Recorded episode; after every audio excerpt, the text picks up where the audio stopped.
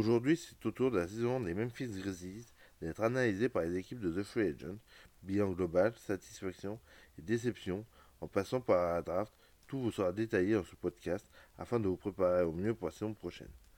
Au rang des satisfactions, on reconnaît la progression de l'équipe qui est passée de la 8 place de la saison régulière en 2021 à euh, la place de seconde de la conférence Ouest dans, pour cette saison, la saison en 2022. La progression est notable.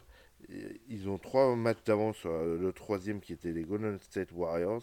Et par contre, ils étaient à 8 matchs du leader de la conférence Ouest et leader de la ligue, à savoir les Phoenix Suns.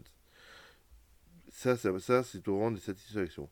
On peut constater que aussi que l'effectif est varié, riche, et en cela, la surprise vient du fait, c'est que si on analyse plus finement encore les, données, on s'aperçoit que sans Jamorant, le rookie de l'année 2022, dont on reparlera plus tard, euh, l'équipe a un bilan de 26 victoires pour 14 défaites, soit 65% en son absence, et par contre, ils ont un, bilan de 36 victoires et 21 défaites avec lui. Donc, le même niveau de performance globale avec ou sans Jamorant.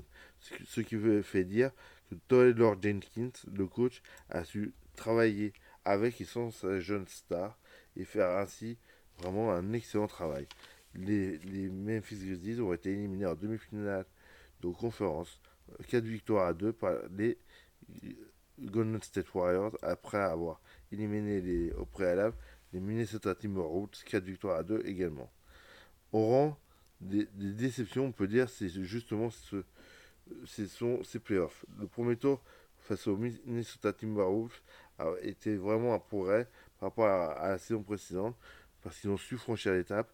L'année dernière, ils étaient sortis du play-in, avaient dû affronter le numéro 1 de la ligue et de la conférence ouest, à savoir le Jazz d'Utah. Ils avaient été éliminés les 4 victoires à 1. Euh, cette année, ils se sont retrouvés en position de, force face aux Warriors.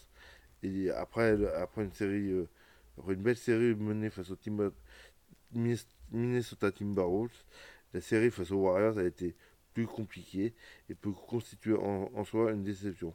Néanmoins, il ne faut, il ne faut pas oublier que c'est la première fois depuis 2016-2017 que les équipes enchaînent deux années consécutives en play-off.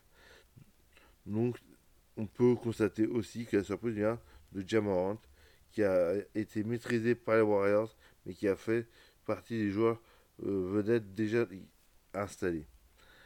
La surprise en Jamorant et a été désigné le Move Improved Player, le MIP, joueur ayant le plus progressé. Cette récompense est due au fait qu'il a augmenté ses statistiques entre l'année dernière et cette année de 8 points. Il marque 8 points en moyenne de plus et capte 2 rebonds de plus. D'autant plus, même si la récompense est basée sur les résultats de la saison régulière, on, constate que ces, statistiques s'améliorent encore en playoff, où là il est capable, il marque autant de points, mais il prend encore plus de rebonds, plus de passes pour le même nombre de, points de ballons perdus, à savoir 3. Au, niveau du futur, l'été des Grizzlies a, déjà bien amorcé et la plupart des choix importants ont été réalisés. On ne connaît pas les, détails exacts de contrat, mais le coach Tyler Jenkins a été prolongé pour plusieurs saisons du côté de, des Memphis. De ce fait, il va pouvoir construire l'équipe autour de Jamorant et de Jaren Jackson Jr. qui vient de, de re-signer pour 4 ans et 104 millions de dollars. Donc ce qui est un très beau contrat.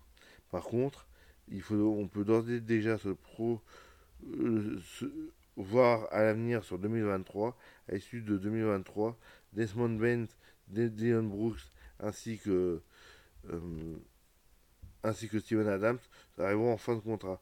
Donc l'équipe doit d'ores et déjà réfléchir si elle, fait, si elle maintient sa confiance dans ces joueurs-là, si elle cherche à les échanger, si elle cherche à les prolonger dès maintenant, ça, tout, tout, toute la réflexion de l'été va se poser au-dessus au de ça. Euh, l'autre fait, c'est que l'équipe possède les deux premiers choix de draft euh, au premier tour. c'est-à-dire les 22e et 29e choix.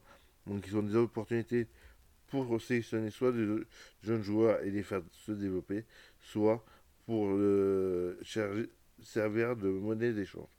Voilà, j'espère que cette revue d'effectifs et de, bilan des Memphis Grizzlies vous aura plu. Et je, je, vous dis à bientôt pour The Free Agent.